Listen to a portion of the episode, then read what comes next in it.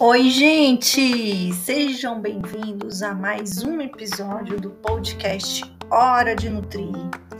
Eu sou a professora Clariane e esse podcast está sendo muito satisfatório de fazer, tem muita alegria envolvida e também aquela pontinha de tristeza, porque ele é nosso último dessa temporada. Hoje nós vamos receber a equipe NutriCast, uma equipe repleta de mulheres lindas e competentes, e elas vêm falar para a gente hoje sobre o melhor aproveitamento, as melhores formas de aproveitar os nutrientes de alimentos in natura de origem animal. Esse episódio, eu sei, trocadilho já tá chato, mas esse episódio vai ser animal. Vem com a gente então!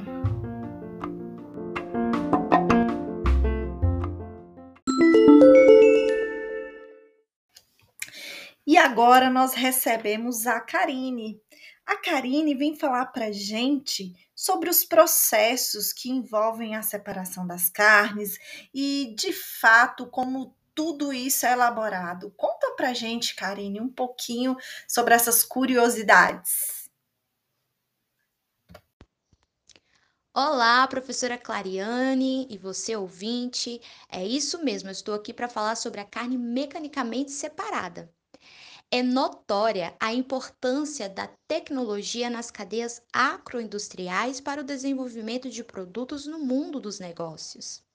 A diversificação, a introdução de novos produtos e o domínio em novas tecnologias alimentares propiciam avanços na qualidade e sanidade dos produtos, pelos quais os consumidores pagarão para satisfazer suas necessidades. Percebe-se atualmente o crescimento do interesse por parte das pessoas por produtos prontos para serem consumidos. Você vai ao supermercado, compra uma mortadela ou salsicha e resolve ler o rótulo. Aí se depara com o seguinte ingrediente: carne mecanicamente separada, CMS. O que é isso? Conforme a Instrução Normativa número 4.312 do Ministério da Agricultura, Pecuária e Abastecimento, entende-se por carne mecanicamente separada a carne obtida por processo mecânico de moagem e separação de ossos de animais de açougue, destinada à elaboração de produtos cárneos industrializados com cozidos específicos. A classificação é de um produto resfriado ou congelado, ou seja, a indústria pode mantê-lo sob refrigeração por até 24 horas ou sob congelamento por até 90 dias. Serão utilizadas unicamente ossos, carcaças ou parte de carcaças de animais de açougue, aves, bovinos e suínos, que tenham sido aprovados para o consumo humano pelo SIF, Serviço de Inspeção Federal. Para aves, o dorso é a parte mais utilizada para este fim. Não poderão ser utilizadas cabeças, pés e patas. A adição de carne mecanicamente separada serve para baixar o custo destes embutidos. É um subproduto com valor nutricional reduzido e para recuperar a carne não removida manualmente no frigorífico. São muito adicionadas em embutidos do tipo imitação, como a mortadela, a salsicha, que podem conter até 40% de CMS na formulação. Antes de ser utilizada pela empresa, a carne mecanicamente separada passa por análises físico-químicas. Deve conter no mínimo 12% de proteína e no máximo 30% de gordura. E deverão ser rigorosamente observados os padrões microbiológicos, salmonela, entre outros. Pela Instrução Normativa número 4/2000, deve-se respeitar o diâmetro dos ossos, tamanho máximo de 0,5 milímetros e largura máxima de 0,85 milímetros, para que as pessoas, ao consumirem esses embutidos, não percebam a presença de ossos e que esses não causem riscos, como, por exemplo, quebrar um dente ou perfurar a gengiva.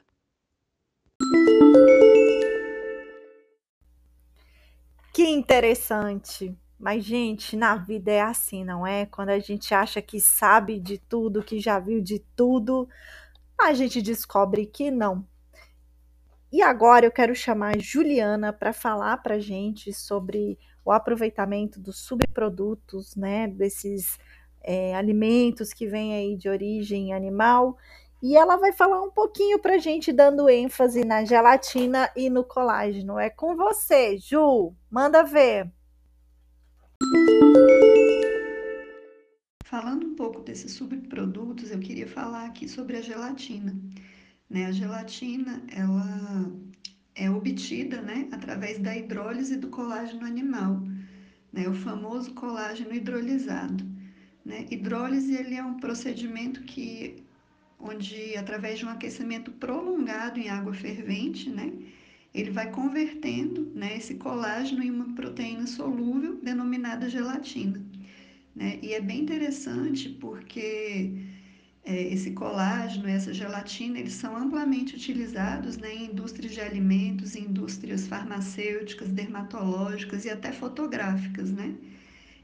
O colágeno e a gelatina, né, por sua vez, tem diversas características funcionais, né? Muita gente não sabe, mas é de fato esse colágeno natural, essa gelatina natural, ele é um alimento altamente nutritivo, né? Ele é rico em lipídios, em proteínas, né? A gelatina, né? Estamos falando desse produto final que seria a gelatina, né? Ela é rica no próprio colágeno, né? E é interessante porque essa gelatina, esse colágeno, ele contém a maioria dos aminoácidos essenciais, né, que o nosso corpo precisa, com exceção do triptofano. Mas todos os outros aminoácidos essenciais estão presentes, né, na gelatina e no colágeno, né, e é bem interessante a gente saber como é que se consegue essa gelatina, né, de forma natural. Então, é esse processo de uma fervura muito lenta, né? E de onde? O que que a gente usa, né, para ferver? É bem interessante porque a gente pode usar peles, couro e ossos, né? Existem várias formas de, através desses rejeitos, digamos assim, desses restos de animais, né, das peles, do couro e dos ossos, a gente extrair, né, essa gelatina e esse colágeno. Né? Então, é bem interessante a gente conversar sobre isso. O Brasil, ele é um dos maiores produtores de carne de frango em corte, né? E já foram feitos alguns estudos onde os pés de frango são matéria-prima para adquirir esse colágeno e essa gelatina, né? E eu queria trazer isso aqui como uma curiosidade, né? Porque são coisas que muitas vezes são descartadas, né? Tem pouco valor comercial, né? E a maioria dessa gelatina natural, digamos assim, de origem animal, né, a maior parte dela é obtida através de peles de suínos, né, depois do couro bovino e depois dos ossos e outras partes menores, né?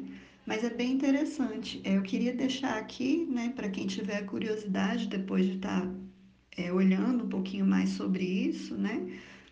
Tem um Instagram que se chama Cozinha de Pedra, onde lá você pode verificar a pessoa ensinando passo a passo de você realmente conseguir fazer essa gelatina natural, né? E ela pode ser feita sem sabor, e é bem interessante porque ela sem sabor pode ser utilizada como base para receitas doces e salgadas, né?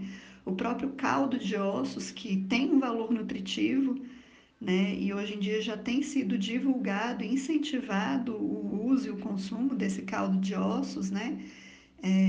Onde se aponta que ele melhora dores articulares e traz alguns benefícios para a saúde, né? E são coisas que a gente desperdiça às vezes, né, no dia a dia. Então, esses ossos, esses pés de frango, né, e outras coisas assim. Então, fica aqui a dica, né, e compartilhar assim um pouquinho da riqueza que tem naquilo que às vezes é considerado lixo, né, e seria desprezado. Contamos agora com a presença e participação da Milene.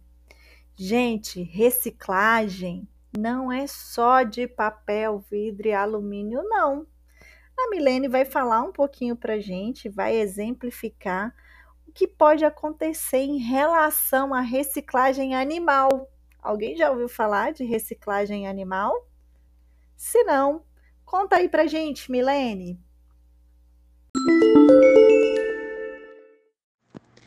Olá pessoal, tudo bem? É um enorme prazer em estar falando com vocês sobre a reciclagem animal. Bora lá? Então, quando falamos em reciclagem animal, nos referimos às aves, suínos, peixes e demais animais da produção. Além das carnes tradicionalmente consumidas, são utilizados os rejeitos ali dos abatedouros, como sangue, ossos, cascos, penas, couro, vísceras, entre outras partes do animal.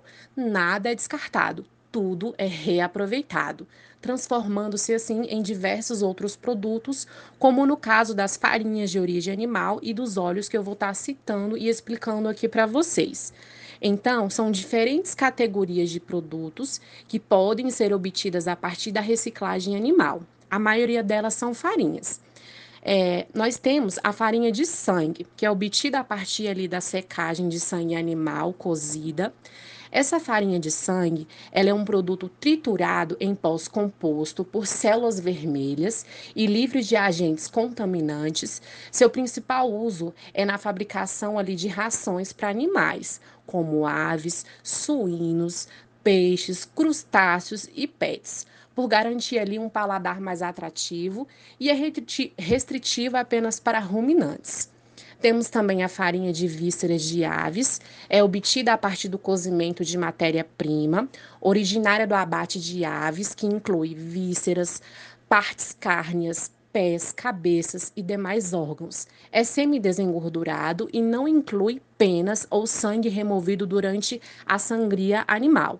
Também é proibido na dieta de ruminantes, sendo utilizado como ingrediente para rações de suínos, aves, crustáceos, peixes e pets.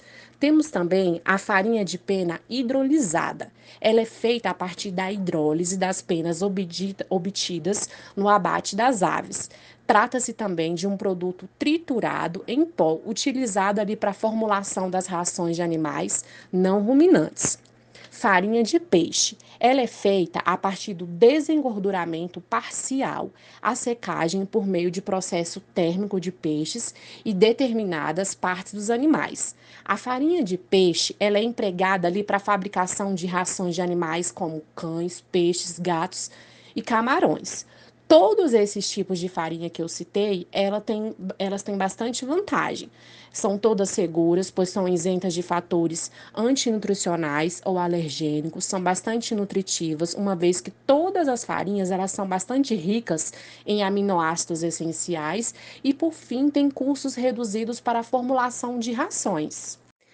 Agora que vocês já conhecem quais são os principais tipos de farinha gerados a partir da reciclagem animal, vamos conferir quais são os óleos obtidos a partir dessa importante prática que é a reciclagem animal. Temos o sebo bovino, que é obtido ao mesmo tempo em que a farinha de carne e o osso bovino. O sebo é gerado por meio da separação da fração sólida através de processos de prensagem e percolação. Sua aplicação é ampla, inclui na fabricação ali de vernizes, lubrificantes, itens farmacêuticos, uso na indústria química, de higiene e limpeza, além da produção ali de biodiesel, por ser uma fonte de gordura sustentável e econômica. Temos também óleo de vísceras de aves, feito simultaneamente à obtenção da farinha de vísceras de ave. O óleo é constituído pela fração gordurosa de vísceras, partes cárneas, pés e cabeça das aves.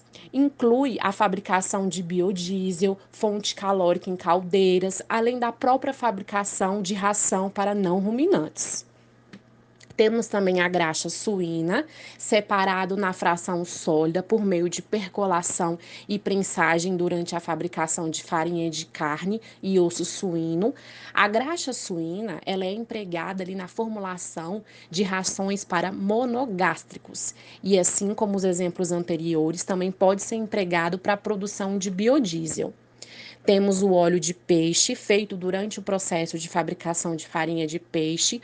O óleo de peixe, ele é obtido por meio da separação da fração sólida através dos processos de prensagem. Seu uso principal é como suplemento nutricional na alimentação de pets.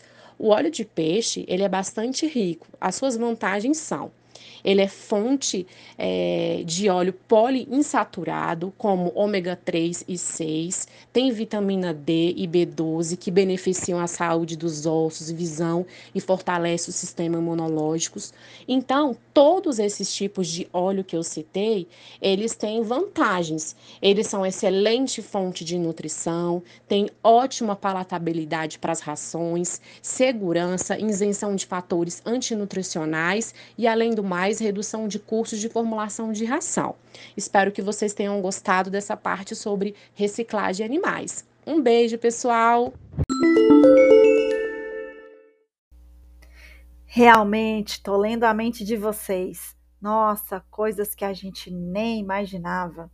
E agora, para completar, né, para fazer a conclusão desse nosso último episódio dessa temporada, eu chamo a Valéria. A Valéria vem trazer, né, tudo que há de novo, vantagens e por que é tão importante pensar e voltar a nossa mente para o aproveitamento total. Valéria, é com você.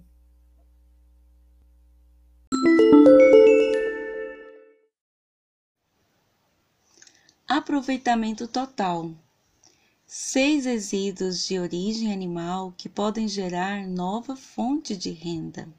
Segundo a Tecnocarne, 28 de setembro de 2016, abatedouros, frigoríficos, casa de carnes, açougues e supermercados costumam gerar resíduos, também chamados de subproduto de origem animal, comestíveis ou não. A lista inclui peles, ossos, vísceras, cascos e sangue. Tudo pode ser reaproveitado de alguma forma, afirma o pesquisador da Embrapa, Empresa Brasileira de Pesquisa Agropecuária, Pesca e Agricultura, Leandro Canamaru. A opinião é compartilhada pela professora associada do Departamento de Agroindústrias, Alimentos e Nutrição da Esalq, Escola Superior de Agricultura Luiz de Queiroz, Carmen Castelo. De acordo com a docente, a carne é uma commodity, enquanto subprodutos têm variedades de uso. Por este olhar, é possível ampliar a receita com a comercialização completa de um animal, não apenas da proteína. Acompanhe 6 tipos de resíduos podem gerar lucro na sua empresa. Em primeiro lugar, as peles dos animais vindos do frigorífico bovino vão para curtimento. 2. Vísceras como fígado, tripas e coração podem ser destinados ao setor de miúdos, tornando-se um alimento humano, e ainda que parte desse subproduto não sejam desejados pelos brasileiros, alguns têm boa aceitação na América Latina e Ásia. 3. As vísceras podem ainda ser aproveitadas junto com os ossos e sangue e outros tecidos na produção de farinhas. 4. Sangue também pode ser usado para alimentos. Plasma e células vermelhas podem ser utilizados em produtos quanto em meio de cultura, não especificamente para alimentos. Albuminas e proteínas, por exemplo, podem ser acrescentadas a alimentos que têm propriedades emulsificantes, inclusive em pó, para serem adicionadas na produção de hambúrguer e salsicha, desde que até um limite de 10% para não alterar o sabor. 5. Em abatedouros de frango, penas podem ser aproveitadas na elaboração de farinhas para alimentação animal. Sexto, na categoria de subprodutos não comestíveis, a gordura, por exemplo, pode ser utilizada por empresa de cosméticos.